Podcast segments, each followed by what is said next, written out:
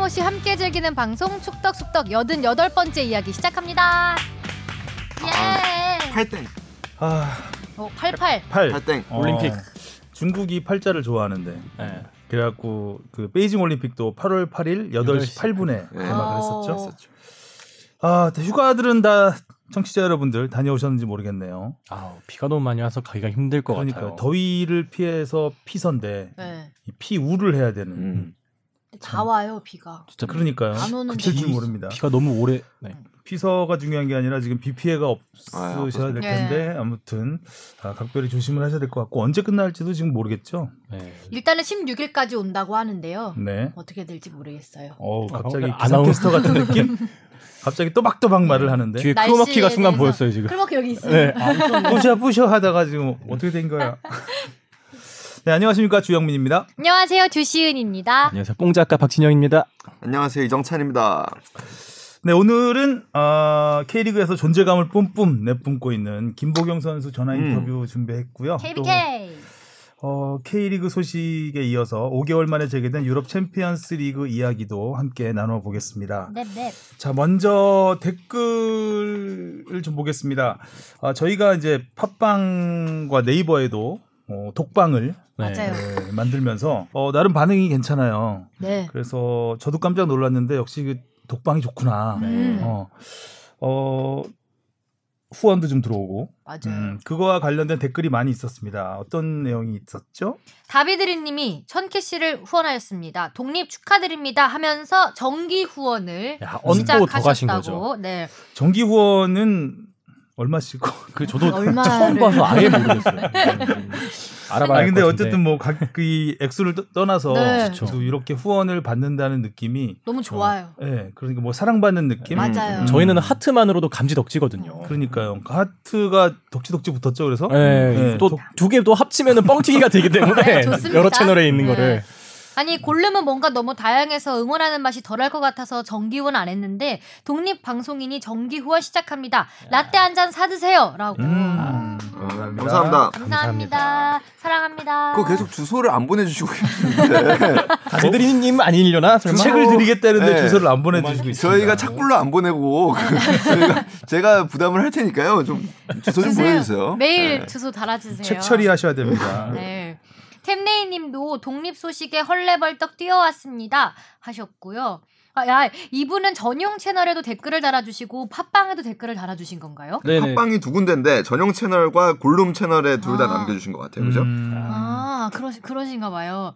또 다른 댓글에는 와 저도 축구 좀 오래 봤다고 생각했는데 허정무와 크라이프 간의 스토리는 처음 알았어요. 제 생각보다 훨씬 위대한 선수였군요. 라떼 말미에 말씀해주신 것처럼 저희 세대 80년대 생이신가 봐요. 저희 세대에서 허정무님은 허카우터라는 별명으로 더 유명합니다. 선수 보는 눈은 정말 압도적이죠. 그리고 라떼 오류가 좀 있는데 슛이 아니라 샷이었습니다. 그거 라이브로 샷! 들으면서 샷! 샷! 샷이에요. 샷 에이씨 아니 좀 이건 아, 직접 들어보셔야 돼요. 네, 들어보셔야 아니에요? 돼요 들어보셔야 돼요. 10초 동안 아. 여섯 번씩. 코너킥 짧게 네, 연결합니다. 반대. 김동혁에게 김도경 그대로 안쪽으로 자 돌아서면서. 슛! 난테 슛! 슛! 아, 슛! 반대쪽 좋아요. 슛! 아! 아깝습니다. 정말 네. 아깝습니다. 자, 뒤쪽에 키면서 좋아요. 아주 좋아요. 그 후로 축구 커뮤니티에서 허감 독립 해설하시는 날엔 샷좌나 샷 성애자로 도배되고는 했죠. 아. 그리고 채널 독립 축하합니다. 이젠 거기서 들어야겠어요라고 음, 하셨습니다. 아, 아. 샷, 샷. 음. 그러네요. 생각해 보니까 샷, 이, 샷 샷으로 들어도 샷 같은 이런 네. 샷 같은 아 샷다운 하겠습니다. 다음이요. 그리고 성재영은 호레비 냄새나님이 금물살 뜻밖의 암초하니까 기염을 토해 알토란 같은 활약이란 말이 갑자기 떠오르네요. 축구 기사 많이 읽으면 무조건 접하는 관용적인 표현. 지금도 축구 기사 보시는 축구 팬분들 중에서 기염이 뭔지 알토란이 뭔지 모르시는 분들 많을 것 같습니다. 아, 그래 제가 해드려야 돼요. 주바페님이 아나운서로서 기염과 알토란에 대해서 한번 국어 강의 부탁드립니다. 어 준비 안 해왔는데? 기염은 이 불꽃 염자라서 네. 불, 불꽃의 기세라는 뜻이고 알토란 알토라는 토란의 아, 네. 그러니까 토란이 이렇게 그 감자 같은 거 거칠 네, 거칠잖아. 그걸 다 다 까가지고 동글동글하게 좀 탐스럽게 생겼거든 토란이. 그래서 그 알토란, 알토란. 음, 토란꽃 같은 데 보면 나오는 토란. 제가 어제 그 기사에 알토란 같은 그 활약이라고 썼더니 없어졌더라고요. 언제 어느 그 단계에서 없어졌는지는 모르겠는데 아, 제가 진짜? 지, 제가 지은 것 같아요. 저는, 없어졌습니다. 저는 참고로 그 그러고 보니 그러네. 저는 참고로 이런 상투적인 말들 별로 안 좋아합니다. 아 저는 갑자기 어. 이게 이거를 어제 기사 의외로 앵커멘트에서 못 본것 네, 같아요. 이정찬. 기자가 의외로 이런 상투들을 조- 종종 써요. 오롯이 뭐 이런 거요. 어, 오롯이. 그리고 또 하나 옛날에 많이 썼던 게 전광석화. 아 어, 저 전광석화. 아주 빠른 뭐 슈팅이라든가 이런 거 보면 같다. 동물적인 영의 균형 막 이런 것. 영의 균형은 영의 균형은 상투적이진 않죠. 아, 아니래요? 네. 중기 보면 되게 영의 균형이 깨졌습니다. 이거 되게 많이 나와서. 어, 그건 얼마 안 된 멘트예요. 어. 그 전까지는 여기 아직 알토란의 비비기에는 음. 모자르다. 그렇죠. 음. 기염과 알토란에는 아직 못 미치죠. 음. 네. 그리고 비알리님이 남겨주셨는데요. 황의조 선수 프리시즌 친선 경기 폭풍.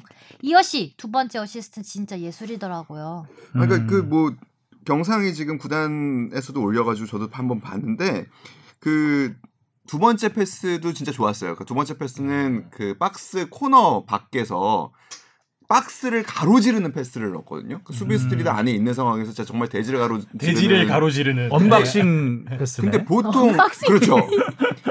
어. 그러니까 그런 패스가 박스 밖에서는 많은데 그러니까 뭐 음. 이강인 선수가 예를 들어서 대지를 가로질러서 뭐 박스 안으로 넣는 패스는 그렇죠. 있는데 박스를 가로지르는 아. 그런 패스는 저는 흔히 보지는 못하는 박스를 찢는 패스네요, 어. 그러니까 unboxing이 어. unboxing이 딱 좋은 표현인 것 같아요. 음. unboxing 패스. 그것도 좋았고 이런 사실 멘트들을 좀 써줘. 상투를 빼고 알토란 알토란 빼고 unboxing 같은 unboxing 패스. 기사에 쓰면 근데 고치실 거죠. 뭔 소리야? 치소선 딱. 네. 네. 아무튼 새 시즌이 굉장히 기대가 되고 그리고 저는 첫 번째 패스도 굉장히 좋았어요. 그러니까 첫 번째 어시스트 과정도 그 슛을 때리려고 하다가 사실 붙으니까 바로 내줬거든요. 그러니까 그냥 그냥 보기에는 그냥 쉽게 쉽게 툭툭 찬다라는 느낌이지만 어 이제 좀 동료하고 이렇게 좀 맞아 들어가는 느낌이 음. 들어서 새 시즌이 굉장히 기대가 됩니다. 일단 감독이 바뀌었어요. 음. 오늘 이제 선임 그러니까 예전에 보르도가 그 진짜 잘했을 때 우승도 하고 준우승도 하던 시절에 코치였던 분을 지금 감독으로 일단은 모였습니다. 그래서 음, 우리의 바람은 뭐 비슷하죠. 그러니까 황의조 선수를 좀 최전방에서 좀 써줬으면 음. 하는데 어떻게 될지 잘 모르겠네요. 새 시즌에. 음. 이분들 외에도 정체불명 모바일 세령님, 다정하세연님, 그리고 홍진우님. 맨 아, 위에 있어요. 홍진우님, 음. 죄송해요 홍진우님, 홍진우. 홍진우님, 그리고 도토리님 음. 감사합니다. 네. 감사합니다. 자 이쯤에서 차 한잔 할까요? 네, 축덕 다방에 주문하신 라떼 나왔습니다.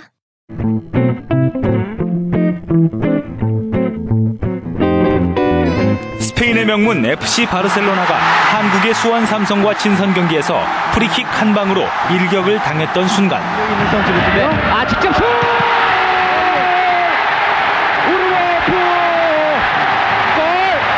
역시 왼발에 맞사답게 정확하게 프리킥을 성공했습니다.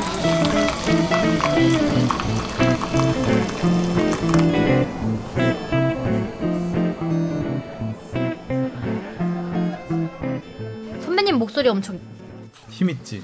뭔가 그 목소리에서도 풋풋함이 느껴져요. 그지. 나이가 느껴지지. 풋풋함. 네. 저였습니다 이게. 그니까요 이게 목소리에서. 2004년이니까 16년 16년 전이네요. 제가 이 경기를 리포트했던 걸 잊고 있었습니다 저는. 이거 듣고 박진영 작가가 찾아가지고 어떻게. 그니까 어떻게 찾았어요? 아, 뭐 기사가 많이 없었는데 짤막하게 녹음하셨더라고요. 어. 그때 또 레알 마드리드가 일본에 이제 경기하러 갔었는데 네. 그거랑 상황을 엮어서 음. 리포트를 하셨더라고요. 이게 7월 30일 리포트니까 7월 29일 경기였으니까 네네네. 다음 날 한 리포트입니다. 네. 어, 지난주에 이경삼님이 그 주문하신 라떼죠. 음. 네. 어, 2004년 7월 29일 수원 월드컵 경기장에서 열린 수원 삼성과 바르셀로나의 친선 경기 라떼 부탁합니다 하셨는데 어 제가 다시 봤습니다. 그때 바르셀로나면 호나우지뉴, 예, 아. 호나우지뉴가 오. 간판이었죠. 오. 호나우지뉴, 뭐 사비, 사비. 예, 사비 에르난데스 그리고 이니에스타가 이제 그 네. 당시 한 20살 정도 풋풋한 머리숱 굉장히 많을 때. 아 그래요? 네. 어, 한 번도 못 본. 자, 바르셀로나를 무너뜨린 수원 삼성입니다.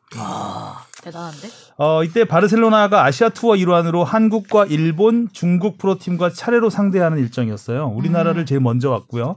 어, 수원에서 어, 수원 삼성과 맞대결을 펼쳤습니다. 당시 3만 5천 명의 음. 관중이 들어차면서 어마어마한 뜨거운 열기 그리고 섭씨 30도에 또 열기 또 열기. 7월 말이면은 예, 엄청 뜨거웠겠죠. 아, 어, 당시 바르셀로나는 소집 후 일주일 정도 훈련을 하고 왔습니다. 아, 1.5군이라고는 하지만 세계 최고 스타들로 구성이 됐는데요. 음.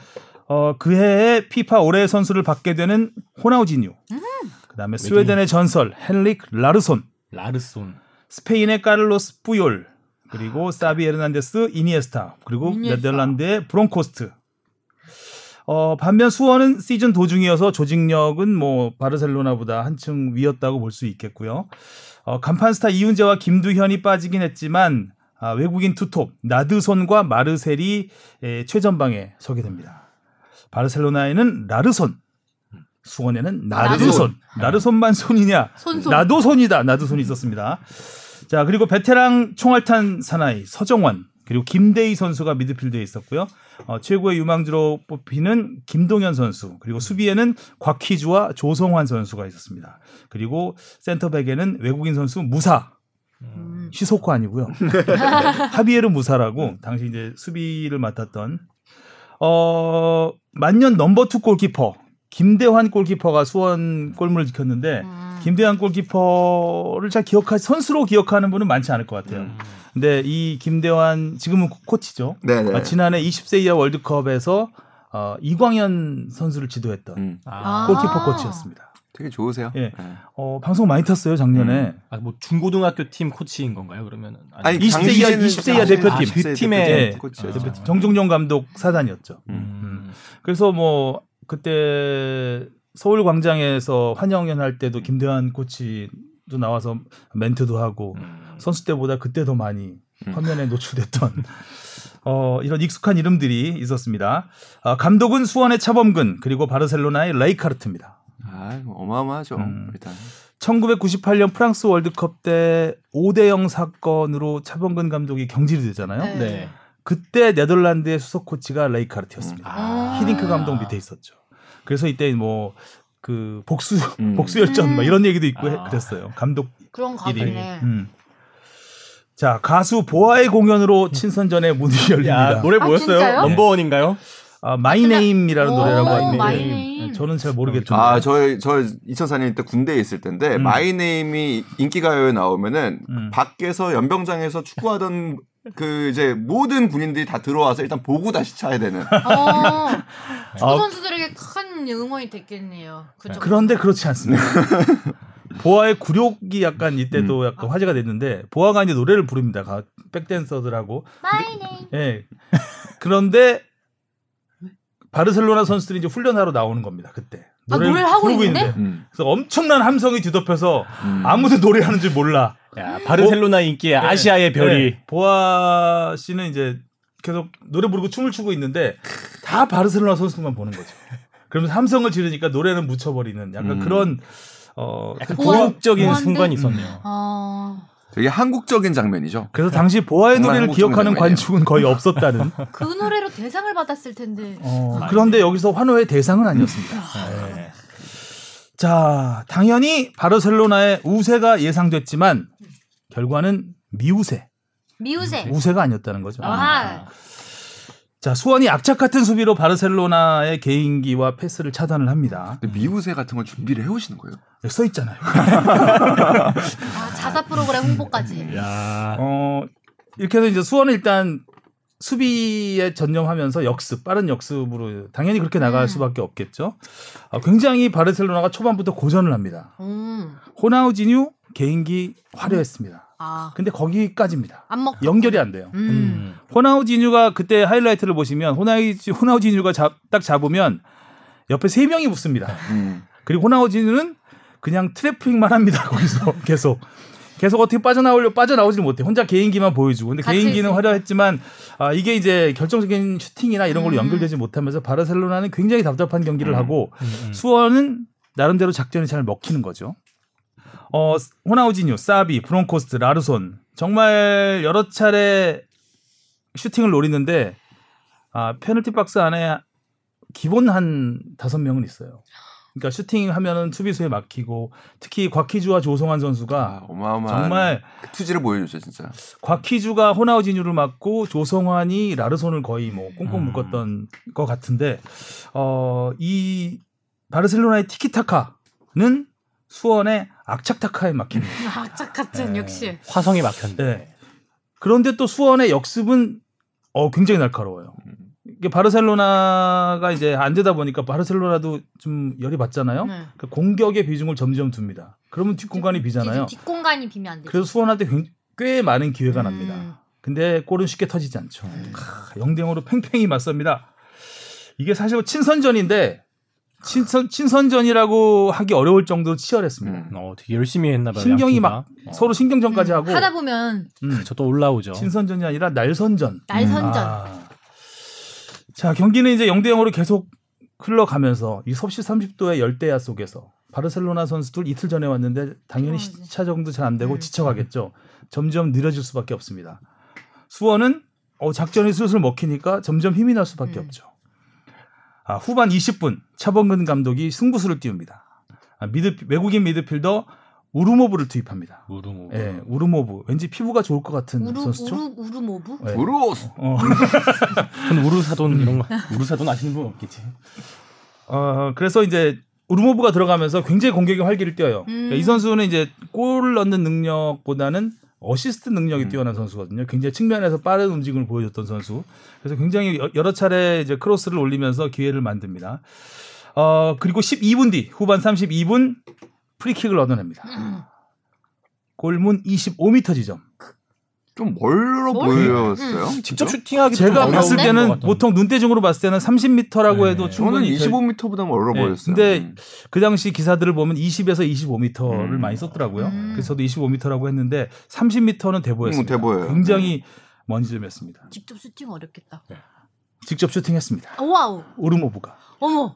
엄청난 강력한 와. 슈팅.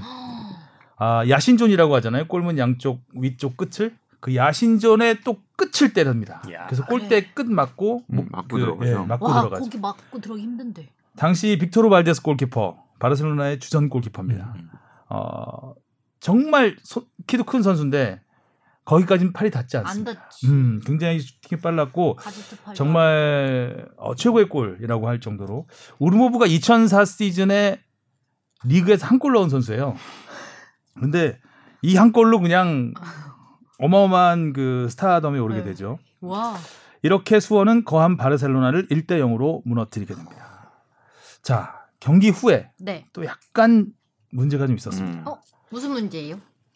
아, 바르셀로나 응원단이 또 있었을 거잖아요. 음. 그러니까 국내에 바르셀로나 팬들이 많으니까 음. 아, 수원 경기장에 모인 수원 선수들에게 야유를 퍼붓습니다. 음.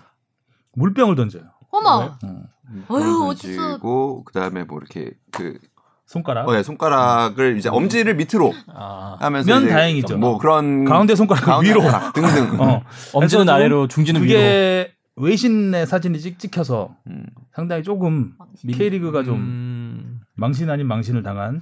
아, 어. 이겼는데 왜? 그러니까 바르셀로나 팬인데 요 얘기는 제가 좀 나중에 정리를 해드릴게요. 좀 더. 어, 그 당시 이제 막 그런 거죠. 그 바르셀로나 팬들의 주장은 왜 거칠게 그렇게 축구를 해서 친선전인데 음. 우리는 바르셀로나의 화려한 축구를 보러 왔는데 니들이 그렇게 죽기 살기로 달려들어서 음. 바르셀로나의 진면모를. 볼 수 없었다. 네. 에? 이런 거죠. 그리고 수원이 이겼다고는 하지만 외국인 선수가 넣지 않느냐. 이게 어떻게 우리나라가 이긴 거냐. 뭐 이런 좀 약간 깎아내리는 듯한 바르셀로나 팬들이 그렇다고 이렇게 하고 이러. 그러니까. 에헤 돼. 그쵸. 음. 아, 그래서 약간 좀 도를 넘었죠. 음. 바르셀로나 응원단이. 그래서 좀 약간 비난을 좀 받긴 했고. 아, 근데 경기 내용은 물론 거칠었죠. 음. 거칠었습니다. 아, 수원은 이기고 싶었을 테니까요. 그렇다고 해서 어, 도를 넘을 정도로 거치는 건 아니었고요. 정당한 그럼요. 뭐 수위 내에서 뭐 심판 판정에 대해서 이의를 제기하시는 분도 있지만 어, 굳이 그럴 것까지는 아니었던 것 같고 어찌 됐든 바르셀로나 선수들은 아, 굉장히 실망을 합니다. 이 경기에. 음. 보통 친선 경기가 끝나면 상대 선수하고 이제 악수를 하고 유니폼 교환을 하고 그 이렇게 선수는 나오는데 자신 자존심 상했나? 예. 아, 항상 잇몸 미소를가 만개한 우리 호나우지뉴까지 아, 안 웃었어. 예, 인상을 팍 쓰면서 그냥 서- 그 수원 선수들하고 악수도 하지 않고 나옵니다. 이제 그런 것들이 어, 조금 보기는 안 좋았죠. 친선 경기였기 때문에. 그리고 레이카르트 감독이 끝나고 심판한테 항의를 하고 그다음에 공식 기자회견에 나오질 않았어요. 음. 이유는 몸이 아프답니다. 마음이 아팠겠죠. 네. 몸이 아니라. 빈정이 상한 예, 거죠. 그냥. 약간 좀 매너가 마지막에 좀 좋지 않았던 그런 부분이 있었습니다. 경기 내용을 보면은 쓰는 당시에 뭐 거지. 통계가 많이 나와 있지는 않은데 제가 슈팅 수만 찾아봤는데 12대 7로 수원이 우세했어요. 음. 음, 그러니까 수원의 역습이 제대로 먹혔다. 바르셀로나는 공격을 제대로 할 수 없었다.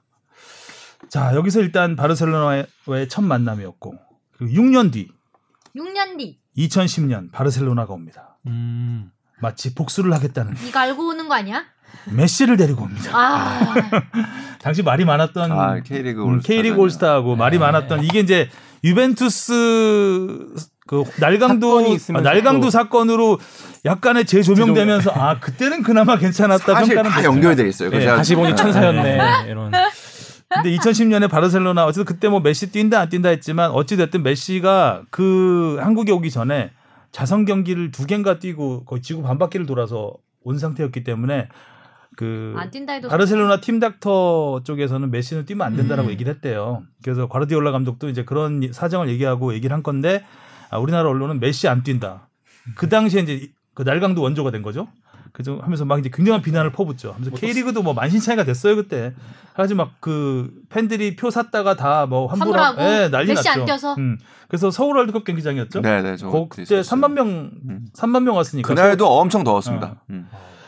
그래서 메시가 그래도 뛰었습니다. 메시. 10, 15분을 네. 뛰었죠. 그리고 두 골을 넣었습니다. 15분 뛰고요? 아주 가볍게. 예. 슈팅 두 개 했을 거예요 아마. 다 넣- 그렇게 다 골로 네. 들어간 거예요? 그래서 어, 우리나라가 5대 2로 K리그 올스타가 5대 2로 참패를 당하죠. 그래서 어, 수원이 처음에 너무 세게 조진 게 아닌가 바르셀로나를. 강하게 그리고. 얘기가 그때부터 얘기가 나오죠. K리그 올스타전은 안 하는 게 낫겠다. 음. 아, 라니. 근데 그 아, 준비하신 라테는 끝난 네 끝났습니다. 메시는 메시네. 그 흐름이 있어요. 그러니까 지금 말씀하신 그 K리그 올스타전 유벤투스까지 이뤄지는 것도 마찬가지인데, 그러니까 결국에는 그, 그 경기에서 벌어졌던 바르셀로나들 팬들의 행동 그리고 그 뒤에 이렇게 벌어진 문제들도 다 어떻게 보면은 어 저는 그런 거를 좀 통시적으로 보는 거를 좋아하니까 이게 결과 어떻게 해석을 해야 되냐면 2000년대 초에 이제 케이블 채널이 막 그 보급이 되고 국내에서 유럽 축구를 보고 그다음에 인터넷 문화가 막 발달을 하기 시작하면서 국내의 유럽 클럽들을 좋아하는 팬클럽들이 생기기 시작합니다. 음, 그게 이제 뭐 맨유 같은 경우에 맨유 당사라는 곳이 좀 커지는 거고 여기 바르셀로나는 같은 경우에 꾸레라는 이제 그런 홈페이지를 중심으로 한 커뮤니티들이 아. 굉장히 발전을 하기 시작합니다. 그리고 그때부터 이들은 K리그를 상대적으로 좀 무시하는 경향성이 폄하하죠. 있었습니다. 음, 그러니까 기본적으로 K리그는 좀 후지다. 어. 그리고 그 해외 축구는 그러니까 한마 그냥 그냥 쉽게 그들이 쓰는 표현을 비르자면 아 눈 버린다 K리그는 대신에 우리는 좀 잘 만들어진 걸 보, 보겠다. 그럼 그분들 뭘- 뭐 월드컵 응원 안 하나? 그러니까 그런. 얘기들 그런 갈등들이 많이 생기는데 아. 그런 문화가 그때 있었던 거예요. 그래서 그러니까 그 뭘 생각하시면 좋냐면 그 2006년에 나온 소설이에요. 그러니까 그 무렵 이 2000, 이 경기가 2004년이니까요. 그 아내가 결혼했다를 보면 음, 부부가 레알 마드리드 팬과 바르셀로나 팬의 음. 만남의 에피소드가 있잖아요. 그러니까 그 당시에는 그런 게 약간 좀 hot했던 거예요. 아. 그러니까 내가 K리그 팬을 좋아한다라는 거는 어디 가서 자랑할 만한 얘기가 아니지만 해외 나는- 어떤 클럽을 어. 좋아한다는 거는 약간 hip해 보이는. 자부- 그렇지. 아, 요즘 말로 hip해 해보심, 보이는. 해보심. 그렇죠, 그렇죠. 그러니까 나 요- 레알 좋아해. 어. 그러니까 뭐 그런 거죠, 그런 있어 거죠. 보이는 그런 어. 거죠. 그러니까 그 어, 실제로 축구 좀 안 해? 약간 이런 아. 그너 실제로 메시 요새 잘하는 거 알아? 주인아 씨에게 반하는 부분이 그런 부분이잖아요. 아 어제 왜 이렇게 피곤해 보여서 왜 피곤하냐고 물어봤더니 느낌. 클래시코를 봤대. 봤다라는 아. 부분에서 이제 확 있어 보인다. 엘 에이클 클라시코. 같다. 거잖아요. 그러니까 그 당시에 좀 그런 문화가 있었던 거예요. 아. 그러다 보니까 그게 이제 더 증폭돼서 벌어지는 또 하나의 사태가 2007년 맨유 내한 했을 때그 음, 맨유 그때 호날두가 왔죠. 네, 호날두 네. 왔죠. 골 넣었죠. 골 넣었죠. 넣었죠. 네. 그리고 그니까 2007년에는 어떤 일이 벌어지냐면 서울 월드컵 경기장 이제 N석이 이제 그 홈팀 서포터석이고 S석 그러니까 남쪽이 이제 원정 서포트석인데 Here's Another Old Trafford라는 거기에 걸립니다. 어... 그러니까 이게 K리그 팬들에게는 너무나 큰 상처와 자존심을 상하게 하는 거예요. 여기는 K리그의 성지이며, 그러니까 서울 월드컵 경기장은 한국 축구의 성지이며, 우리가 4강을 간 월드컵 4강을 간 성지이며, 그 FC 서울의 홈 경기장인데 네. 여기는 Another Old Trafford. 그러니까 한마디로 그들의 입장은 여기가 너네들의 홈처럼 편안하게 해주겠다. 우리는 너마, 이만큼 너네들을 응원한다라는 뜻이었는데 사실 좀 잘못된 표현이었던 거죠. 그러니까 그런 일들이 계속 이어지는 거예요. 그러니까 그러면서 어허. 그렇군. 지금은 많이 좀 바뀌었는데 당시만 해도 그러니까 좀 그런 팬들 사이에서는 사대주의가 좀 있었던 거죠. 그러니까 클럽들에 대한 그러니까 우리 K리그를 좋아하는 거는 조금 촌스러운 문화, 맞아요. 과격하고 사대주의가 딱 맞는 표현인 네. 것 같네요. 어, 그런 거. 네. 그러니까 저도 고등학교 다닐 때 그 당시에는 해외 스포츠를 볼 수 있는 채널이 음. 없었어요. 유일하게 볼 수 있는 게 AFKN이라고 2번이었죠. 그때. 네, 2번. AFKN에서 이제 라이브로 하는 경우도 있고 녹화해서 하는 경우도 있는데 NBA를 했었고 NBA 프로레슬링. NFL을 했었고 WWF를. 했었고 그래서 이제 그런 얘기들을 하면 학교에서 어 얘좀 어, 어, 어. American style 뭐 이러면서 아. 있어 보이는 이제 그런 게 있었죠. 예. 아.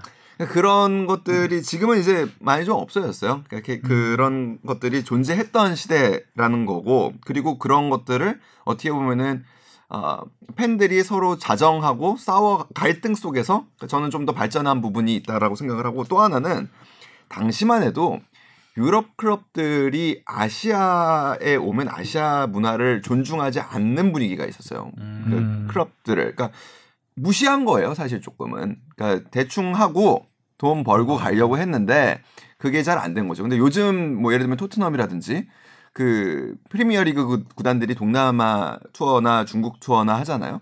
굉장히 열심히 팬 서비스를 하고 최선을 다해서 경기를 합니다. 그래서 그, 그런 것도 어떻게 보면은 그좀 흐름 속에서 그 당시에 저도 그러니까 이제 라떼 같은 얘기죠. 그러니까 그때는 그랬다 라는 생각이 좀 드네요. 아, 참고로 2004년 그 수원이 바르셀로나를 깨뜨렸던 그 해에 수원은 K리그 챔피언이 됩니다. 음. 아, 여기까지 했어야 되는데 음. 해피엔딩으로 마무리가 되죠. 음. 네. 맞아요. 그 길. 6년 뒤는 모른 채. 아, 올 시즌을 또 모르고 있죠. 올 2020년은 지금 얼마나 아, 힘들게 있는데. 2000, 진짜 지금의 수원 삼성은 이때는 상상할 수가 없었습니다. 2000에 그러니까 그리고 요즘 그러네. 그런 거들 그때는 나름 수원 삼성이 한국의 레알 그럼요. 뭐 약간 스타 플레이를 다 끌어모을 레알 삼성이라는 얘기도. 있었고, 그러니까 그 그런 요즘 그 팬들이 그런 거 되게 좋아하시잖아요. 글 잘 쓰시고. 그래서 2004년의 수원 팬과 2020년의 음. 수원 팬이 한번 대화를 한다면 재- 온라인상에서 재밌겠네요. 재밌겠죠. 저도 최근에 안 수원 삼성이니까 옛날 음. 얘기 들어보면 어 수원이 그랬다고 약간 아, 이런 그때는 느낌이에요. 정말 어마어마한 지지를 지지 지원을 받았죠. 예를 들면 아. 물어볼 수. 있겠죠. 2004년 수원 팬이 지금 수원은 몇인가요? 저희 12 그러면은 놀라겠죠. 네, 2004년의 수원 팬은 진짜 놀랄 겁니다.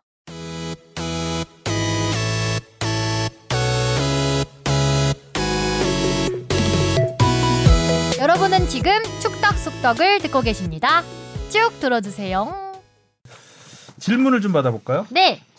자 무엇이든 물어보세요. 아, 음. 윤 실장님이 보내주셨습니다. 어, 최영수 감독님 사태와 관련된 소식을 전하면서 일방적으로 구단의 지원 부족만을 이야기하시던데 감독의 책임은 전혀 없고 구단과의 소통 부족과 지원 부족만을 이야기하시는 게 좀 납득이 되지 않습니다. 최영수 감독은 카리스마로 선수단을 휘어잡는다는 말로 감독의 성향을 퉁치면서 말씀하시던데 그러기엔 최영수 감독이 그동안 보여준 모습에서 많은 문제점이 드러나지 않았나 합니다. 전술적인 부분에서 서울은 작년과 크게 다르지 않은 선수단으로 시즌을 준비하는데 이 부분은 다른 구단도 크게 다르지 않습니다. 대구가 그렇고 2부에서 올라온 광주와 부산도 크게 다르지 않고 포항도 선수단 규모와 수준은 예년과 크게 다르지 않습니다. 모든 구단이 전북과 울산처럼 운영하진 않습니다. 하지만 다른 구단들은 전술적 변화와 선수단의 변화를 계속 주면서 시즌을 치르고 있습니다. 인천처럼 실패하고 있는 구단도 있고 포항과 대구처럼 성공하고 있는 구단도 있습니다. 지난번 방송에서 대형 공격수의 부재로 인해 마치 골 결정력이 없어서 서울이 추락하고 있다고 말씀하셨는데 현재 서울의 실점은 30골로 리그 1위입니다.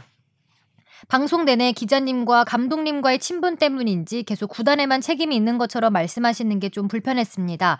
사태 기자회견 후 감독님과 전화 통화를 직접 하셨다는 말씀을 하셔서 더 확신을 갖게 됐습니다. 물론 구단에도 많은 책임이 있는 것 같습니다. 축구 관련 방송이나 기사를 봐도 서울 구단의 일처리나 언론사를 대하는 태도에서 문제가 많다는 게 느껴집니다.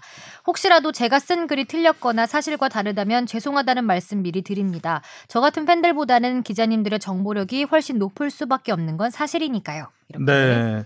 어, 굉장히 길게 쓰셨는데 뭐 약간 발췌를 하긴 했지만 네. 또 저희가 그 방송한 내용에 대해서 저희가 짚지 않은 부분을 짚어주셨기 때문에 길더라도 읽어드렸고요.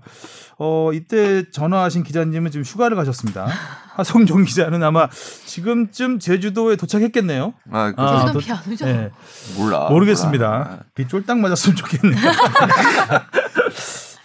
아, 아무튼 어 아, 맞는 말씀이고요. 저희가 근데 지난주에 짚은 거는 아, 물론 감독의 책임이 첫 번째죠.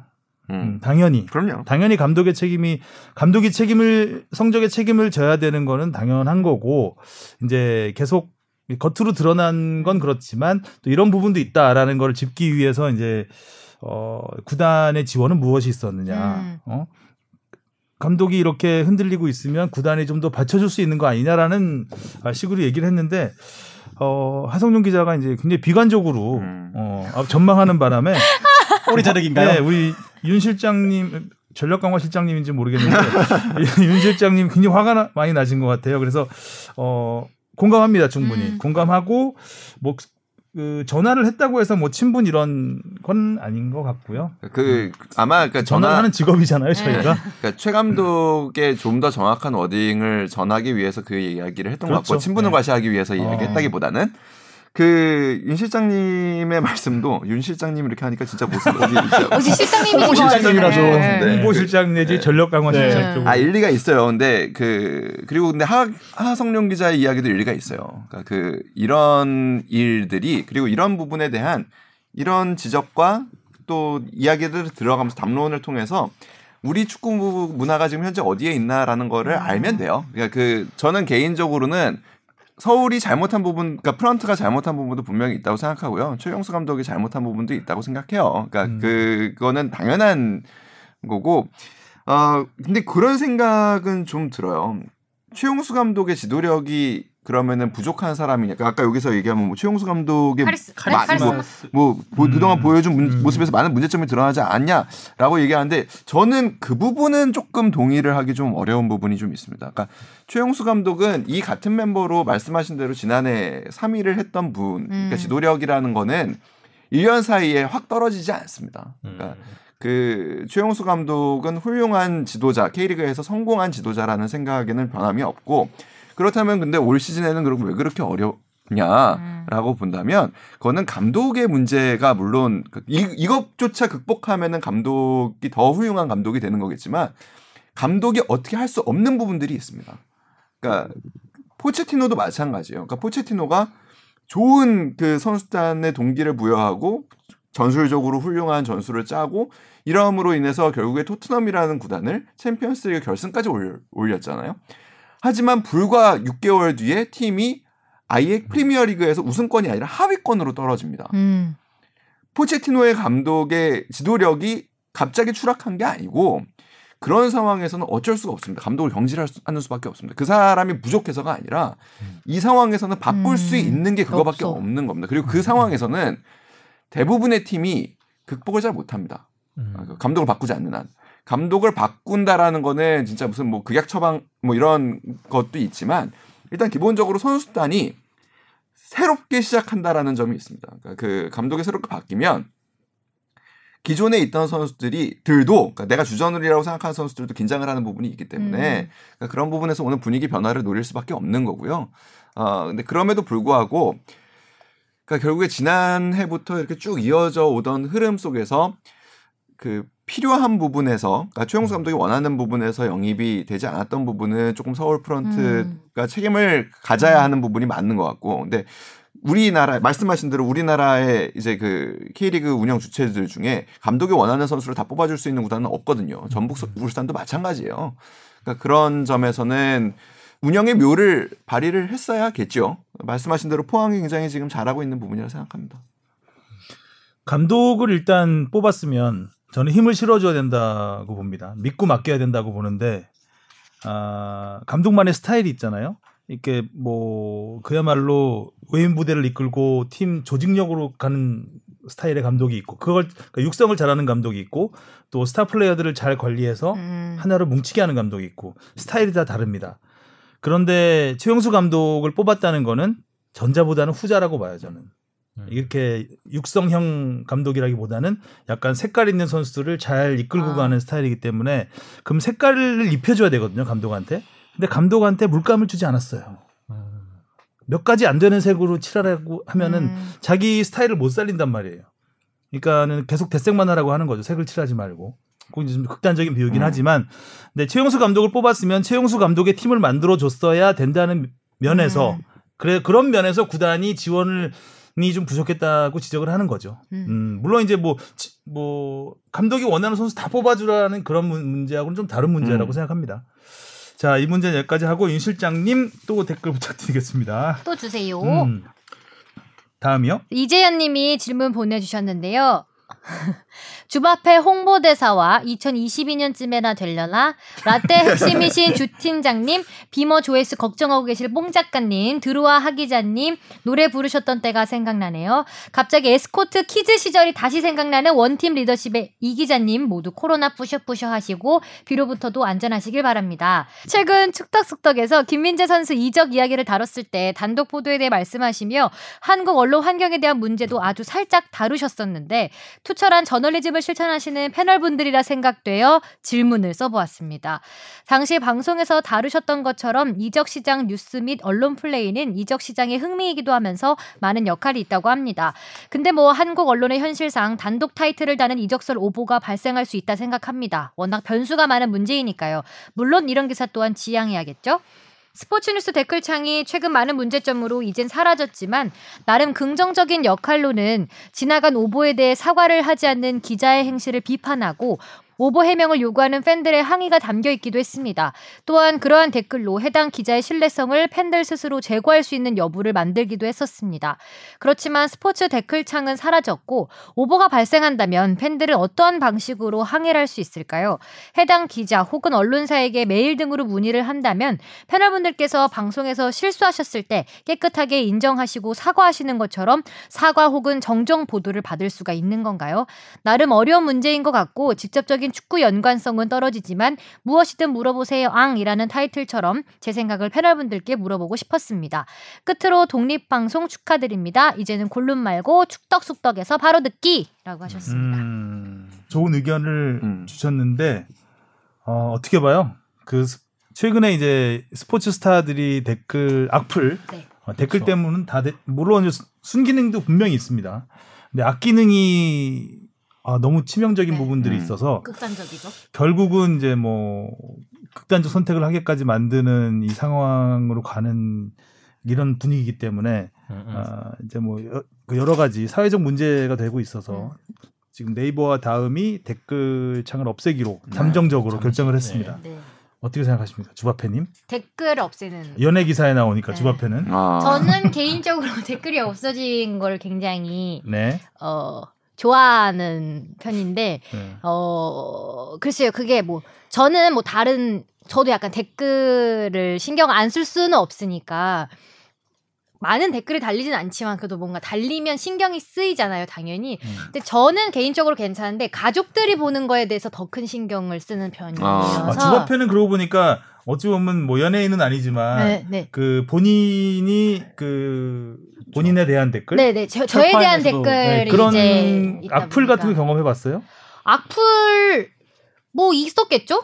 저는 근데 안 그런- 봐요? 안 보고 아, 안 받고 어. 봐도 잘 기억을 그렇게 크게 염두에 두지 않는 편인데 아. 저는 별로 신경을 안 쓰는 편이었는데 엄마나 이제 아빠가 보셨을 그렇죠. 때가 조금 이게 어떻게 설명을 해드려야 예? 해드려야 할지가 조금 어렵더라고요. 저는 음. 저한테 하는 거는 별로 큰 그렇게 상처를 안 받는 음. 편인데 이제 그런 부분들이 저는 정말 소수의 댓글인데도 좀 신경 쓸 수 있는 부분이 많은데 이제 음. 다른 공인 뭐 연예인이나 스포츠 선수들은 그게 더 많이 음. 한 번에 많이 받으실 거 아니에요. 그래서 음. 그런 부분에 있어서는 저는 그러면 여기서 얘기 했던 그 만약에 오보라든가 네. 음. 아, 그런 기사에 대한 항의도 하잖아요 시- 독자들이 네.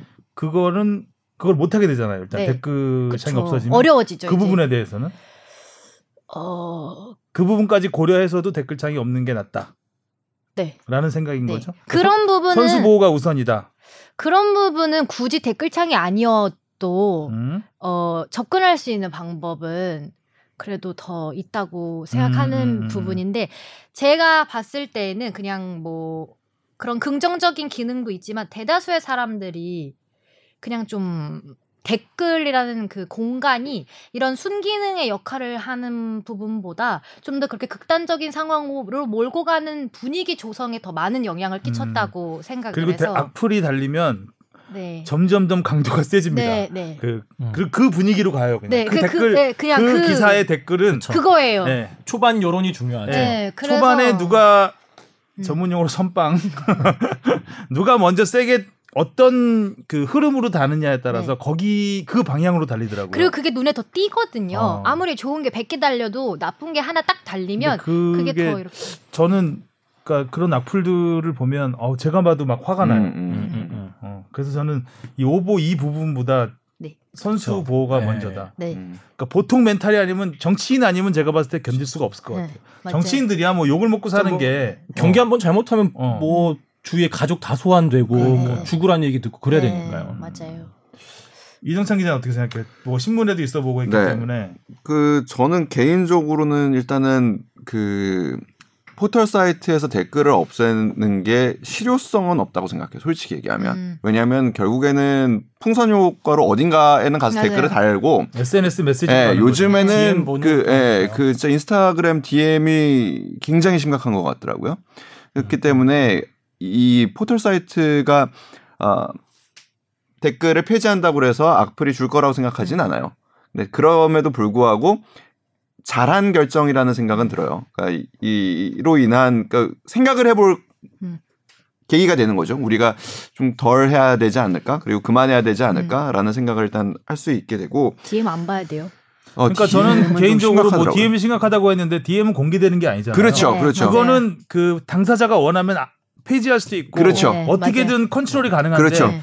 이 뉴스 댓글은 안 돼요. 컨트롤이 안 되잖아요. 네, 뭐 지워달라고 할 이거는 수도 제도적으로 막는 수밖에 없거든요. 음. 뭐. 그렇다면 그렇다면 댓글장을 폐지하는 게 저는 맞는 것 같고 또 그 뭐 혹자의 얘기는 이 뭐라고 해야 되나요? 그 모니터링하는 그 AI가 있대요. 아, 댓글. 있죠, 있죠, 예, 있죠. 근데 그거를 굉장히 강도를 높이면 웬만한 악플은 가, 그 걸러낼 수 아, 있다는 그렇죠. 거예요. 아. 근데 그 네이버라든가 다음이 할 수 있는데 안 한다는 얘기 음. 제 생각이 아닙니다. 저는 그렇게 음. 들은 거예요. 왜냐하면 댓글이 많이 달려야 예. 광고. 되고. 그렇죠. 네. 소극적이라는 얘기는 네. 있죠. 지적이죠. 그러니까 네. 이- 그러니까 분명히 소극적일 것이다. 음. 아, 네. 그러니까 그런 예를 얘기들이 있습니다. 그러니까 예를 들면 그러니까 트위치가 뭐 트위치가 뭐 네이버 다음보다 낫다는 게 아니라 그러니까 트위치에서 우리가 이제 라이브 방송 같은 거를 하면은 라이브 댓글을 봤습니다. 라이브 댓글을 봤는데 이게 two-way 소통을 하기 때문에 스스라든가 예. 있잖아요. 예. 그러면 그 투웨이 소통 같은 거 할 때는 진짜 이거를 걸을 수가 없거든요. 그 방송에 나가는 거기 때문에. 근데 거기에서는 나름대로 그러니까 잘 걸러내고 있어요. 음. AI가. 그러니까 그런 정도의 기술을 네이버 다음이 도입한다면 충분히 그런 그 걸러낼 수 있지 않을까. 근데 그럼에도 불구하고 그러니까 지금 포털 사이트들을 많이 비판했던 이유는 결국에는 이제 네티즌이란 말 잘 안 쓴다고는 하지만 아무튼 누리꾼. 예, 누리꾼이 그 페이지에 들어와서 머무는 시간이 길수록 그 포털 사이트는 좋은 거거든요. 그러니까 댓글이 그런 기능을 하는 거는 분명합니다. 그래서 그런 부분이 분명히 있는 건데, 그러니까 뭐 아까도 말씀드렸지만 결국에는 그런다고 해서 유튜브가 또 댓글을 폐지하지 않아요. 그리고 유튜브에서는 또 댓글이 또 맞아요. 달려요. 그리고 그러니까 그런 것들이 아, 그러니까 풍선 효과로 어딘가는 계속 나올 것 같아서, 그러니까 그럼에도 불구하고 좀 우리가 좀 다시 생각해 봐야 되지 않나. 이거는 굉장한 범죄. 음, 다라는 생각을 좀 들고 아까 그리고 말씀하신 문제의 본질로 들어가서 오버항이는 어디로 하면 좋냐라고 하는데 저도 기사를 어디로 하면 되죠? FB 골뱅이 sbs.co.kr로 해주시면 됩니다. 진짜 저도 네. 그러니까 기사를 뭐 잘못 쓸 때도 있죠. 기사에 그리고 팩트가 틀린 거를 그러니까 그 진짜 그런 거는 거의 없어야 되지만 팩트가 틀리는 경우도 간혹 있고요. 그리고 뭐 오탈자가 나오는 경우도 간혹 있습니다. 굉장히 죄송한 일이죠. 그러니까 비판을 받아야 마땅하지만 아 댓글에 그런 걸 지적을 해주시면은 사실 대, 대응은 못합니다. 저는 뭐 할 수도 없고. 근데 그런 거에 대해서 이메일을 보내주시는 분한테는 지금까지 거의 빼놓지 않고 답 그 답장을 음. 드린 것 같아요. 오케이. 그 보통 기사가 나가면 기사 끝에 그쵸. 기자 이메일이 있잖아요. 맞아요. 음. 많이 지적해 주시면 뭐 충분히 반영하겠습니다.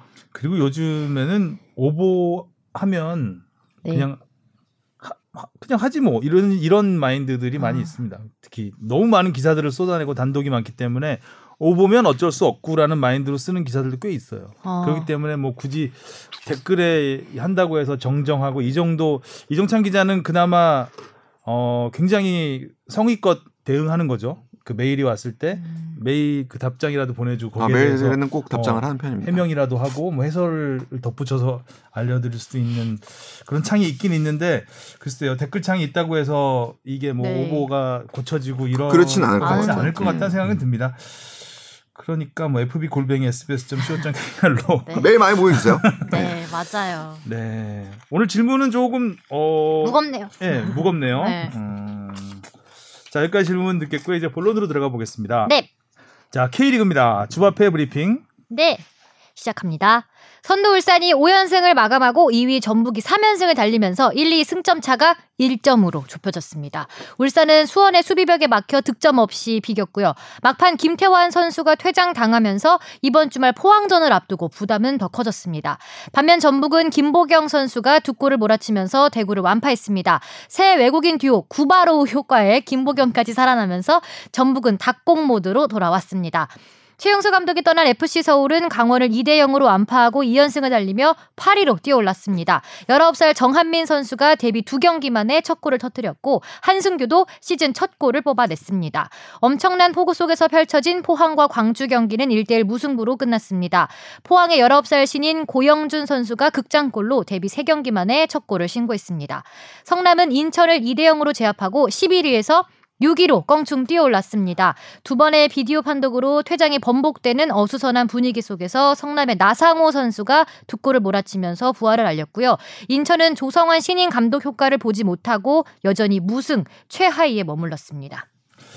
자 이번 지난주는 참 이슈가 많았던 것 네. 같습니다. 네. 특히 뭐 가장 강렬했던 거는 역시 전북의 닭공이 어 살아났다. 전북스러웠다. 네. 라는 부분이 있었고 구바로 약간 꼬바로 같다. 그래서 그, 그, 아니 그래서 아, 저도 처음에 구바로 구바로길래 어 음. 우리가 알던 바로우가 음. 앞에 쥐가 있었나? 야구의 구스타포와 야, 바로우를 합친. 네, 그거더라고요. 그 찹쌀 네, 찹쌀 탕수육이잖아요. 탕수육. 찹쌀. 탕수육을 그러니까 그런 게 잘 됐으면 좋겠어요. 좀 그러니까 K리그에서. 네. 구스타보가 어. 찹쌀, 예, 예. 바로우가 탕수육. 섭섭한 팬 많아지면 그 전북 앞에 그 찹탕. 푸드 코트라는 게 만드는 거죠. 아니 그러니까 저 그러니까 네, 그 좋다. 푸드 코트를 만들기는 꼬바로우, 꼬바로우. 뭐좀 그러니까 현실적으로 좀 어렵다면 예를 들면은 그 푸드 트럭 같은 거로 부르는 거죠. 네. 음, 그래서 꼬바로우. 뭐 예, 예. 그 바로 꼬바로. 그래서 어, 구바로라는 메뉴를 만들어도 되는 거고요. 네. 그래서 음. 그런 좋다. 거 한번 해 봤으면 좋지 않을까. 어쩜 또 이름도 사업할 생각을 했어. 어쩜 이름도 닭공이? 들어왔다니까. 네. 아무 닭공이 들어온 게 아니라 찹쌀 탕수육. 거기 옆에 닭고기 팔면 되겠네. 닭고기. 그러니까. 같이 같이. KBK 케밥 요런 거. 네, 괜찮네. 아주 그냥 사업 아이디어가 막 넘쳐납니다 지금. 산으로 가도 이렇게 가면 안 되는데. 아 근데 못 싸먹는구나. 아. 아 어쨌든 전북이 이제 승점 1점 차. 아, 바로 보이기 시작했습니다. 음 구스타보와 바로가 아직은 풀타임을 뛸 뛰는, 예, 네. 뛰는 그 몸 상태는 아니라고 하는데 뛰면 어떻게 될까? 그러니까요. 네. 김보경 선수가 부담이 확 줄 것 같은데 음. 어 김보경 선수 전화로 연결해서 네. 잠시 이야기 나눠보겠습니다. 여보세요. 안녕하세요. 안녕하세요. 이정찬입니다. 아, 예, 안녕, 안녕하십니까. 안녕하세요 주시은입니다. 네, 안녕하세요 주영민입니다. 아, 예, 안녕하세요. 지난번에 저희 그 울산에 계실 때, 소속이 바뀌어서. 네, 울산에 계실 때 한번 연결했었죠. 네, 기억납니다. 네. 네, 그때 유튜버 K, KB, KBK. KBK. 네. 아, 네, 네, 네. 그래서 유튜버는 잘 되고 있나요? 어, 외부 훈련 영상 잘 올리고 있습니다. 예. 한번 음. 확인해 볼까? 그동안 이적한 다음에 네. 좀 너무 조용했던 것 같아요. 아, 원래 좀 조용하게 있을 때도 있어야 되지 않을까 생각합니다. 아, 팬들이 들어오기를 기다렸다는 얘기가 있던데. 그러게 또 어떻게 또 팬들이 오시니까 또 골도 넣게 되고 좀 그러니까 주위에서 그렇게 말씀을 많이 해주시더라고요. 음, 관중이 있고 없고가 차이가 큰가요? 처음에는 좀 많이 낯설었고 좀 어색했는데 이렇게 이제 몇 경기를 하니까 이제 조금 특히 이제 처음 느낌처럼 어색하고 그러지 않았거든요. 근데 이제 팬분들이 들어와 계신 거 이제 보는 순간 좀 어, 긴장되고 좀막 이렇게 음. 느낌이 좀 많이 다르더라고요. 그래서 굉장히 이게 큰 힘이 되는 걸 느꼈어요. 초반에 전북에서 잘 그 김보영 선수가 적응을 못한다는 느낌이 음. 들었는데 본인은 어땠어요? 저 초반에는 이제 감독님이랑 이제 그 포지션적인 부분에서도 제가 좀 사이드에 좀 많이 썼고 음, 그리고 감독님이 좀 이제 원하시는 플레이가 좀 제가 좀 더 잘할 수 있는 플레이랑은 좀 맞지 않는 부분도 좀 있었게 초반에 좀 그런 부분에서 적응하는데 좀 시간이 걸렸던 것 같고요. 음, 그러면서 이제 좀 이제 경- 시간이 지나면서 이제 뭐 코치님이나 감독님이랑 저랑 이렇게 얘기를 하면서 그래서 저에게 맞는 이제 부분을 찾다 보니까 이제 그래도 이제 시간이 좀 지나 보면서 지금처럼 좀 적응이 되지 않았나 생각합니다. 페널티킥 한번 놓쳤잖아요. 네네.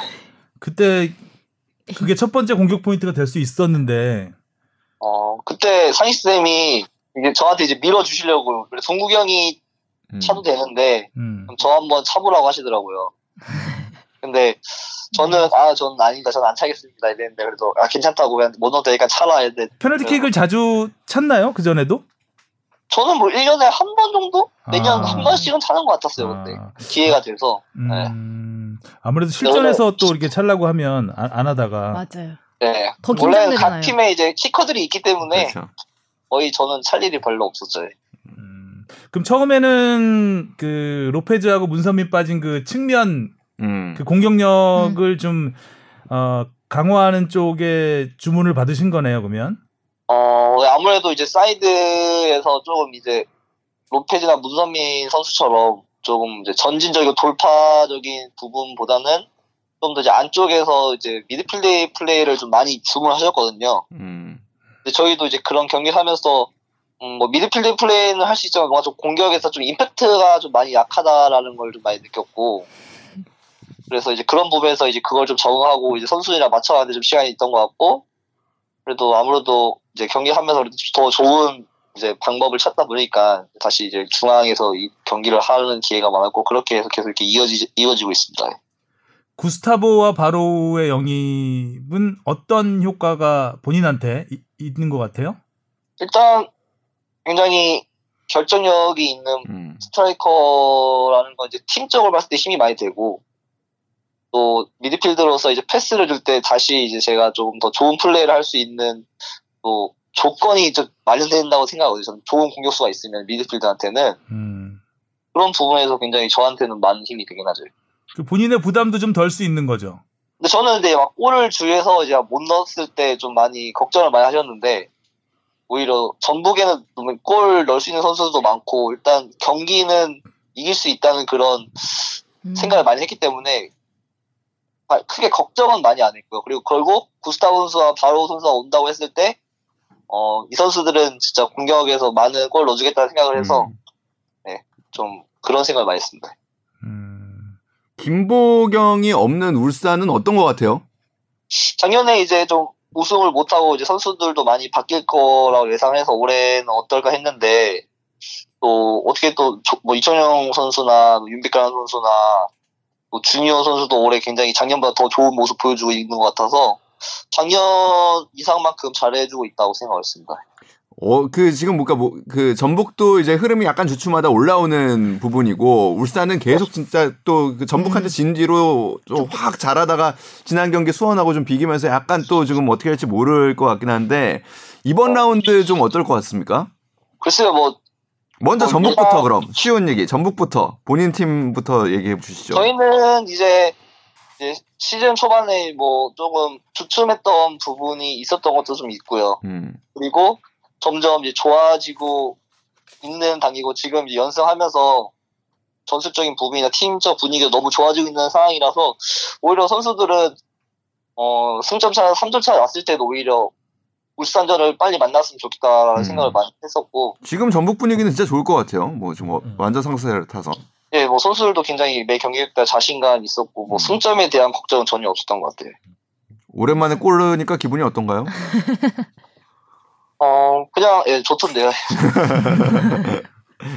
이 맛이구나. 네. 꿀맛이 이 맛이구나. 그 조원이에게 뺏긴 축구 유튜버 자리는 어떻게 생각하시는지. 뺏겼다고 인정하시나요? 네. 어, 뺏겼다고 생각합니다. 원래 가- 아니 뭐, 뭐 이게 그 뭐라도 하나 만들어야 될것 같아. 가야 돼, 가야 돼, 뭐 이거 있잖아요. 네. 조원희 선수 하는 아, 거. 글쎄요, 근데 저는, 제가 이제 만약에 진짜 유튜버 쪽으로 전념을 한다면은, 아, 원희 형 이상으로 할 수 있을 거라 생각하지만, 아, 어, 아 직 전념하는 게 아니어서. 축구는 네. 김보경이 잘하니까. 어. 아직 전념할 수 있는 상황이 아니기 때문에, 그냥 일단은, 잠시 이제 1위 자리를 내준다고 생각하고 있습니다.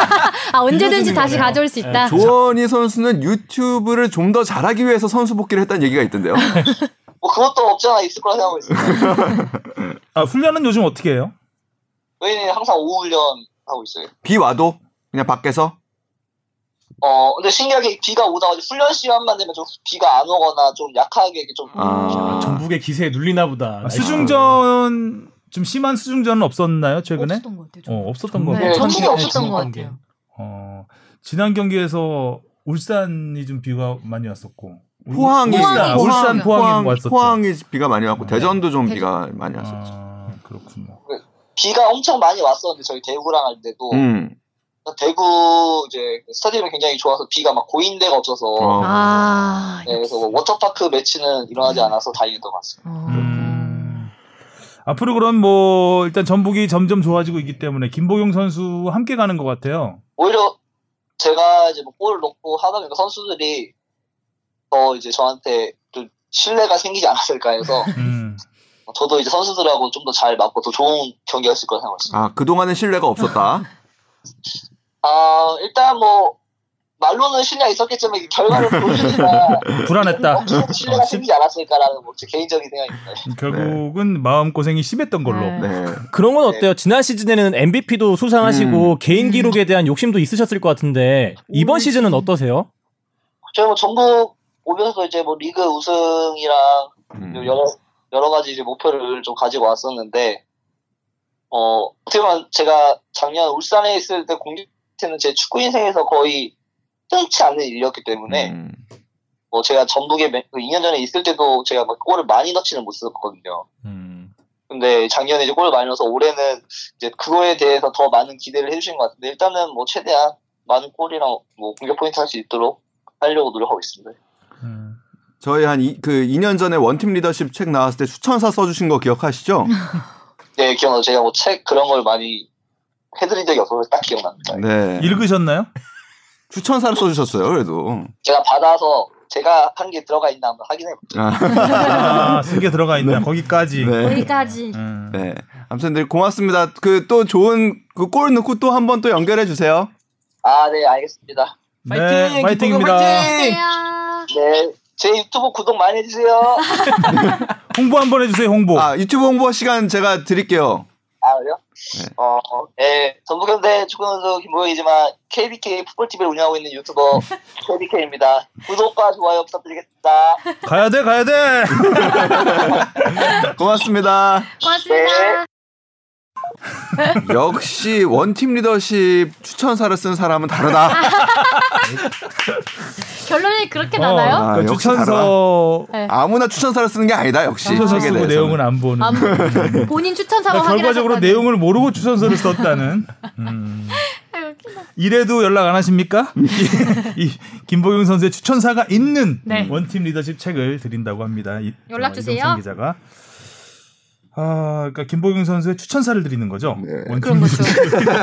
원팀 리더십을 사면 추천사가 추천사가 함께 가죠. 아, 근데 되게 재밌었던 게 진짜 그 김보경 그, 그 이렇게 뭐 소속팀 이렇게 딱 넣잖아요. 책 뒷면에 네네. 책 뒷면에서 김보경 그래서 뭐 어떠어떠 해서 이런 게 좋습니다. 전북 현대 이렇게 썼었는데 바로 이제 우산 현대로 가는 거예요. 아. 그래서 아 이거 책을 어떻게 인수를 다시 해야 되나 했는데 다시 전북 현대로 네. 오셔가지고 마침 다행히 딱이다. 됐습니다. 자, 그 다음에 최영수 감독이 떠난 음. FC 네. 서울. 오, 아, 하, 이연승이에요. 신기하게도 하성룡 기자 보란 듯이 어?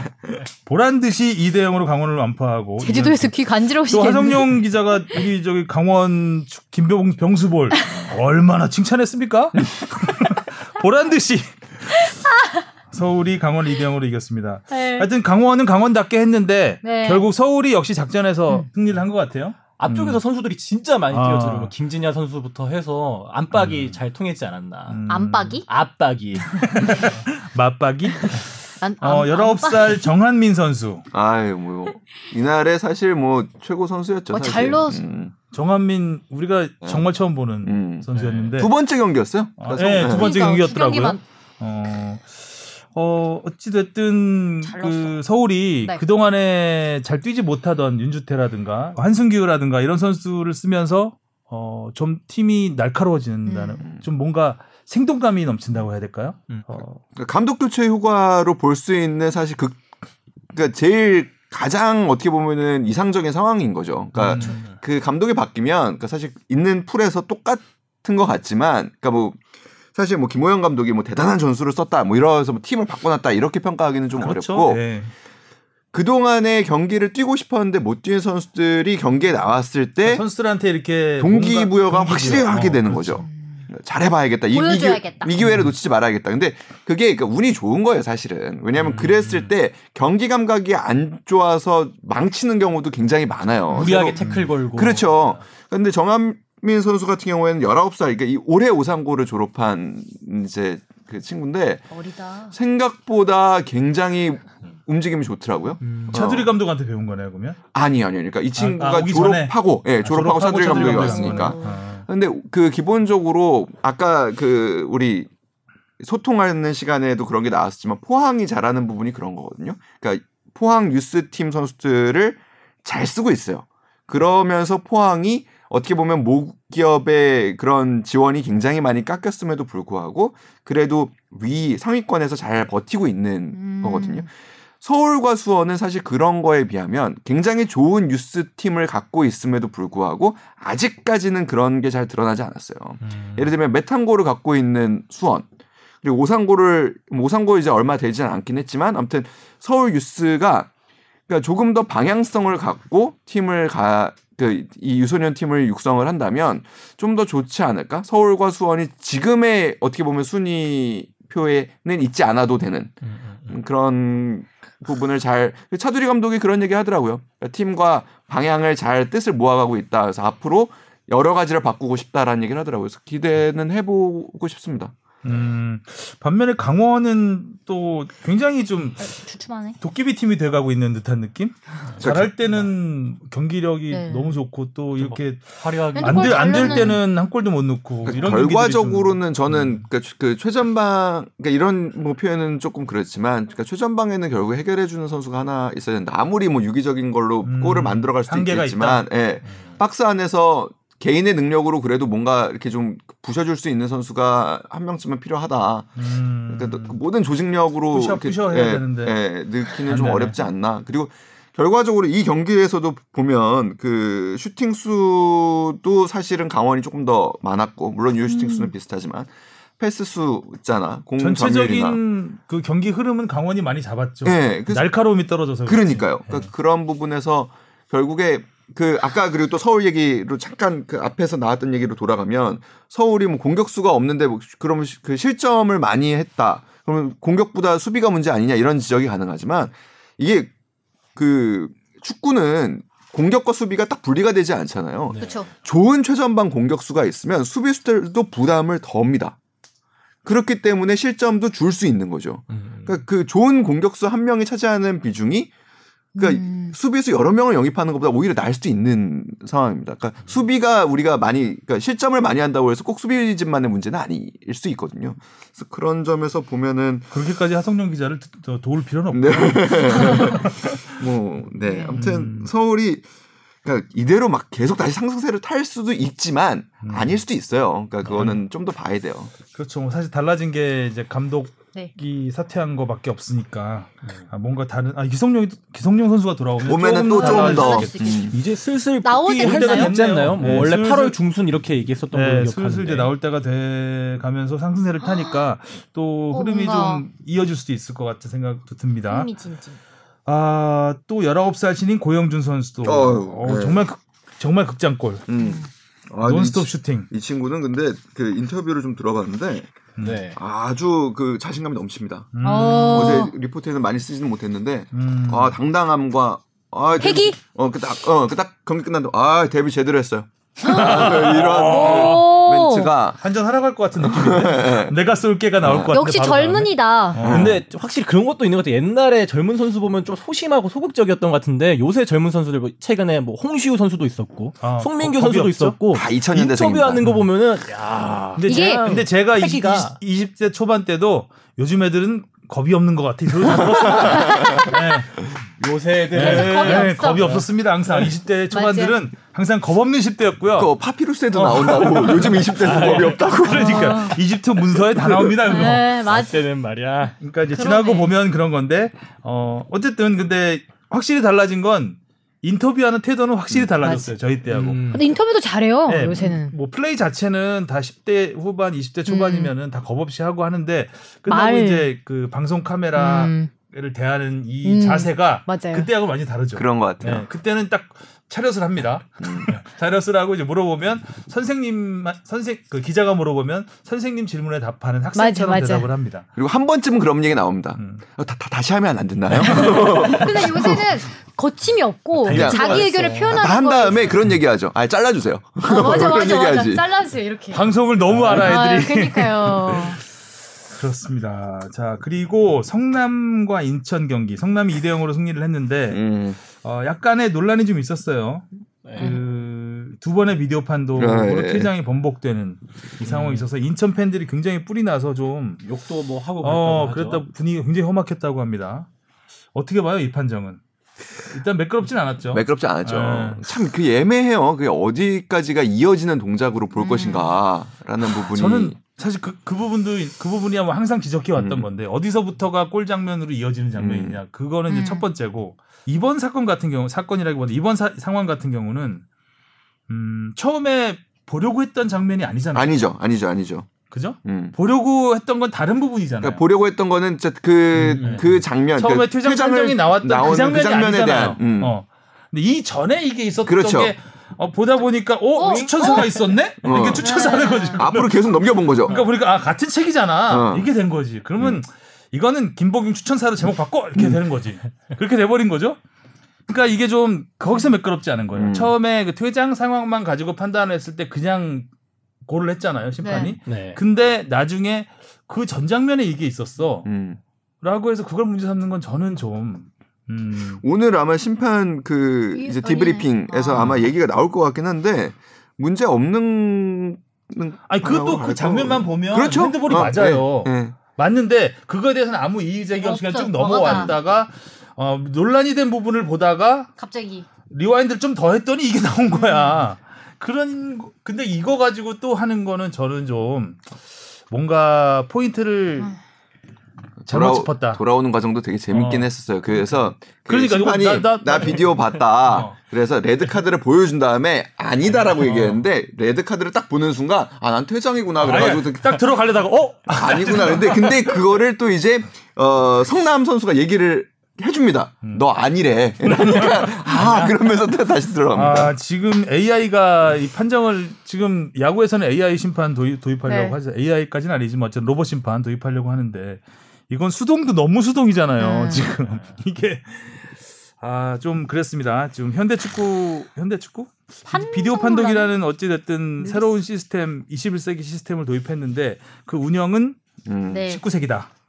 아직은 라고 생각을 아직은. 합니다. 저는. 네. 저뭐 어디 성남, 인천 어떤 그 편도 들지 않고 객관적으로 전 비디오 판독에 대해서 운영을 잘못하고 있다라고 음. 생각하는 사람 중에 하나이기 때문에 이번도 정말 그 잘못하고 있는 중요한 사례 중에 하나로 꼽을 만 해요. 근데 저는 근데 아무튼 그로 인해서 분위기가 굉장히 크게 바뀌었어요. 아, 그러니까요. 음. 그러니까 그거는 비디오 판독이 완전 경기를 지배해 버린 네. 거거든요.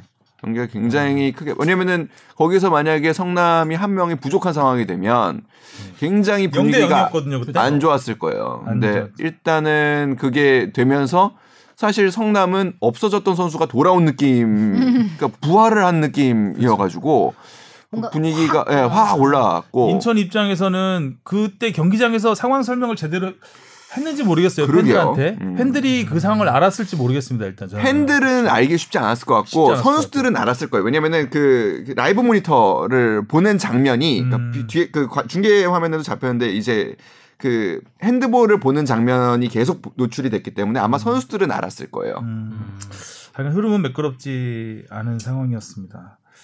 자 이렇게 되면서 K리그가 지금 어, 여전히 네. 6위부터 11위까지 승점 3점 차입니다. 아, 6강 싸움이 난리가 났어요, 지금. 그러니까 지금 뭐 야 이건 한 경기 한 경기가 성남이 한 경기 이겼다고 11위에서 네. 6위가 됐으니까 와 음, 정말 끝까지 정말 손에 땀을 쥐는 순위 싸움이 이어질 것 같습니다. 그래도 비디오 판독 때문에 묻혀서는 안될 어. 장면 나상호 선수의 두 골이죠.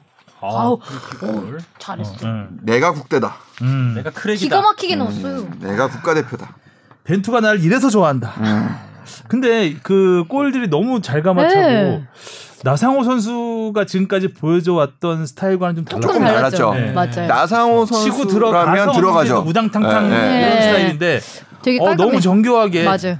슈팅 타이밍도 굉장히 빨랐고 또 프리킥으로 그렇게 넣을 거라는 건 골대 맞고 뿅. 음. 프리킥은 연습을 그래도 하는 거를 좀 봐서 뭐 아이 그래도 그렇게 찰 수도 있겠다 싶었는데 사실 두 번째 골 같은 음. 경우에는 어 너무 나상호 선수라면 밀고 들어가죠. 그죠 어. 가야죠. 네. 세징냐인 줄 알았어요. 어. 거기서 그냥 공간 난다 생각하니까 그냥 가볍게 네. 그냥 툭 감아쳤는데 슝. 그게 들어가더라고요. 아 이거는 조금은 업그레이드다 나상호의. 음. 세징야가 이날 그때 부상당해가지고 못 네. 나왔잖아요. 있었는데. 너무 세징야의. 비슷한 음, 장면을 음, 봤습니다. 세징야는 못 봤어도. 음. 인천은 언제쯤 1승을 할 수 있을까요? 아 이번에 인천이 감독 참 효과를 힘듭니다. 좀 기대했을 텐데. 이천수 우리 전력강화 좋겠고. 실장님도 그만두셨고 음. 네. 씁쓸하더라고요. 네. 저희랑 그쵸. 축덕축덕에서 전화 통화까지 해서 비상하겠다고 약속을 웃으면서 하셨는데 10월을 기대하셔도 좋다고 거라고. 쌍둥이 기금까지 주셨는데 하여튼 인천은 글쎄 조성환 감독이 오긴 했지만 사실 뭐 달라진 게 없잖아요. 네. 음. 참 그러니까 인천이 좀 될 듯 될 듯 안 되고 있긴 해요. 아무튼 최근 좀- 좀 경기력이 좋아지는 네, 상황이 좋아지는 네. 상황이었고 이날도 아- 이날도 아무튼 아까도 말씀드렸지만 그 퇴장 번복이 경기에 미친 영향이 좀 컸던 거를 보면 좀 아쉽긴 하죠. 근데 이제는 조금씩 조금씩 좀 멀어지고 있지 않나라는 생각이 듭니다. 음. 자 지난주는 2대0 경기가 굉장히 많았어요. 음. 네. 2대0이 성남 인천 네, 전북 경기였죠. 대구 네. 상주 부산도 있다. 상주에서 우리 문선민도 음. 야 메시 빙의 문박이. 메시인 줄 오랜만에 그 세레모니도 시원하게 재밌게 하시더라고요. 오랜만에 탑 쌓았죠. 네. 그러니까요. 굳이 굳이 음. 음. 약간 굳이 문선민 선수도 참 의도를 어느 정도까지 했는지 모르, 모르겠지 메시 놀이라고 써놨네요. 음. 어, 진짜 메시 놀이 가딱 맞는 표현인 것 이거는 같네요. 챔피언스리그 골 비슷하게 또 비슷했죠. 뭐 아까 뭐 우당탕탕 혼자 넘어지면서 골 넣는. 넘어지지 않고 아 넘어질락 말락. 메시들이 그러니까 문선민 선수가 이렇게 마무리할 수 있으면은 진짜 좋은 선수로 더 성장할 수 있어요. 그러니까 그 가는 과정은 되게 좋거든요. 가는 과정이 좋은데 거기서 마무리가 조금 부족했던 부분이 있는데 이렇게 마무리가 되면은 음. 뭐 당연히 한 그 한층 더 성장할 수 있는 선수입니다. 네. 탑을 쌓으니까 뭐 한층 더 쌓는 거는 음. 뭐 네. 쌓으면 되겠죠. 자 K리그는 여기까지 알아보고요. 챔피언스 리그가 5개월 이거- 만에 재개가 됐습니다. 새벽 동안에 아, 재밌는 경기 토트넘이 많았어요. 빠져서 좀 아쉬움이 있긴 하지만 그래도 뭐 해외 축구 팬들한테는 이만한 볼거리가 없죠. 그럼요. 음. 꿈의 무대인데요. 네. 그러니까 일단은 뭐 일단 뭐 메시가 네 펄펄 날면서 음. 메시다운 활약을 하면서 나폴리를 꺾고 올라갔고 메시 메시 8강에 올라갔고 맨시티가 레알 마드리드를 꺾었습니다. 꺼꺼 꺼꺼 베일은 이날 골프를 쳤고요. 네. 아, 그 경기에 사실 되게 인상적이었던 장면은 경기가 끝난 다음에 지네딘 지단 감독하고 아, 과르디올라 감독이 한동안 그 그라운드에 남아서 서로 복기를 하는 근데 복기를 안 했을 수 있어요. 오늘 뭐 베일 뭐 베일 수. 걔왜 그러냐? 뭐 이럴 수도 있어. 다른 얘기 안 했을 수도 오늘 있죠. 몇개 쳤대? 이럴 수도 있고. 야 버디를 잡았나? 막 이러면서 빛나는 두 감독이 모여서 네. 음. 근데 그 모습이 좋아 보이더라고요. 우리 그러니까 농구 감독 우리 프로농구의 농구 감독들은 이런 경우가 좀 있습니다.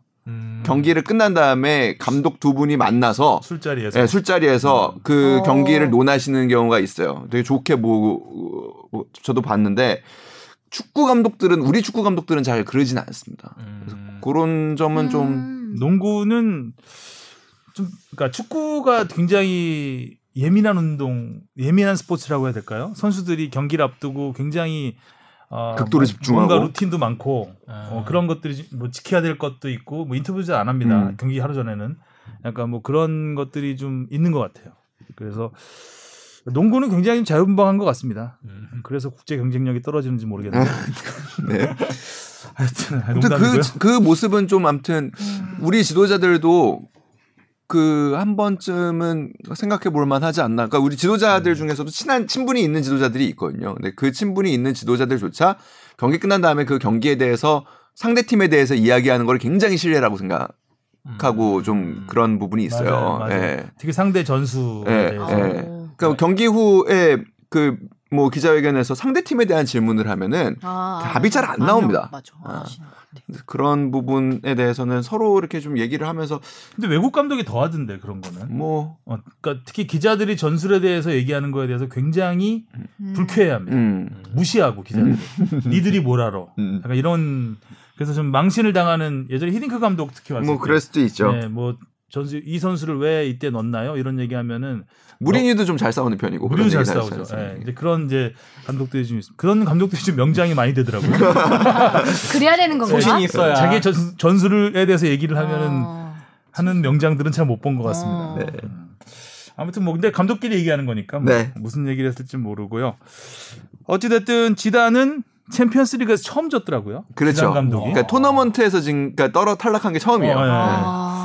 아. 그리고 레알 마드리드가 리그 재개 이후 단 한 번도 안 지고 연승 행진을 그렇죠. 그 했었거든요. 흐름을 못 이어갔죠. 음, 맨시티가 꺾어버렸네. 리그에서는 리버풀한테 일단 밀렸지만 챔피언스리그 우승에 대한 희망은 네. 계속 이어가고 있습니다. 아 밑에 쪽가 빡세요. 그러니까 바르셀로나 뮌헨 이거 여기가 좀 너무 빨리 붙었고 음, 그다음이 이제 맨시티 리, 그러니까 여기 승자가 맨시티 리옹 승자하고 붙거든요. 근데 상대적으로 위는 빡시네요. 위는 조금 좀 낮습니다. 네, 그러니까 네임밸류가 뭔가 약해 보이죠. 네, 아틀란타하고 아, 근데 PSG 그리고 라이프치히하고 아틀레티코 마드리드. 음. 특히 이제 우리는 이제 라이프치히에 좀 관심이 가죠. 아무래도 황희찬 선수가 음. 갔으니까. 황희찬 선수는 지금 리스본으로 함께 갔어요. 음. 어, 합류를 해서 그래서 진짜 깍두기죠. 예, 음. 승리의 기쁨은 함께하고 네. 패배의 책임은 지지 않습니다.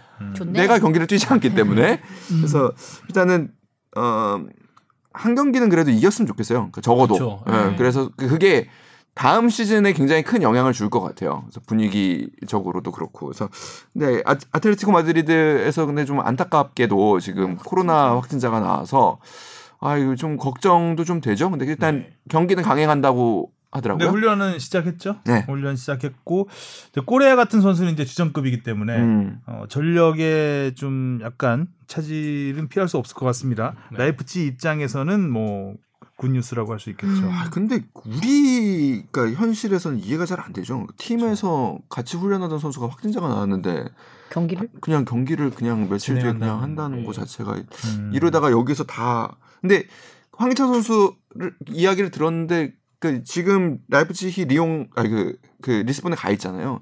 거의 호텔 밖에서 못 나온대 훈련 시간 말고는. 음. 아틀레티코 마드리드는 아직 안 간 것 같은데 리스본으로. 어. 음. 오늘 그 아침 뉴스까지는 그랬습니다. 뭐 그러니까 첫 훈련을 그러니까 확진자 나오고 첫 훈련을 거기서 음. 했던 것 같고 어, 아무튼 맞아요. 그 일단은 맨시티, 바이에른 미넨 요쪽이 아주 빡시죠. 네. 둘 중에 아. 하나가 올라갈 가능성이 높겠죠. 아무래도 아, 바르셀로나 네. 셋이 레반도프스키는 요즘 막을 수가 없습니다. 레반도프스키가 챔피언스리그 7경기에서 13골 넣었어요. 그래서 이런 어. 스트라이커 한 경기에 거의 두 골. 역대 아이고. 역대 최다가 호날두인데 17골 넣었습니다. 레반도프스키가 세 경기 남았으니까 지금 페이스라면 한번 노려볼 만도 한 음. 아니 첼시하고 이제 첫 경기에서 3대 0 그리고 두 번째 경기 4대 1이잖아요. 첫 번째 경기 1골 2도움이고요. 그러니까 그 세 골 다 만든 거죠. 음. 그리고 두 번째 경기 4대 1 하는 경우에서 2골 2도움이에요. 그러니까 그것도 다 만들어. 네, 일곱 골을 다 본인이 그러니까 이, 일곱 골에서 3골 4도움. 어마어마한 거죠, 이건. 뭐 진짜 전성기인 것 같아요. 그러니까 발롱도르가 없어진 게 아마 제가 볼 땐 레반도프스키한테는 제일 아주 아쉬울 거예요. 천추의 한이 될수 있는. 절호의 찬스죠. 그렇죠. 네. 아, 아무튼 뭐 챔피언스 리그 가 지금 3, 4일 간격으로 계속 음. 펼쳐지기 때문에 네. 해외 축구 팬들한테는 뭐 아주 그 축구 보기 음, 좋은. 좋은. 음. 사실 지난주 경기도 원래 챔피언스리그 토너먼트가 주로 평일에 열렸잖아요. 음. 이게 우리나라 시각으로는. 그렇죠. 근데 이제 이번에 주말에 또 새벽 시간이라서 보기도 편했고 이번에는 또 8강 대신이 목금토일 이렇게 하루하루씩 열려갖고 또 유로파 리그도 계속 이어지고 네네네. 음, 보기 맨유가. 있으니까 또 그쪽도 볼만할 것 같습니다. 자 오늘 얘기는 여기까지 하면 될 것 같고요. 네. 자 다음 주에 또 비가 좀 안 왔으면 좋겠습니다. 다음 아휴. 주에는 음, 화창한 날을 기대하면서 제주도에서 빌쫄딱 맞은 하승용 기자가 올 겁니다. 초콜릿이라도 사오시겠죠? 자 수고하셨고요. 다음 주에 뵙겠습니다. 안녕히 주에 계세요. 만나요. 고맙습니다.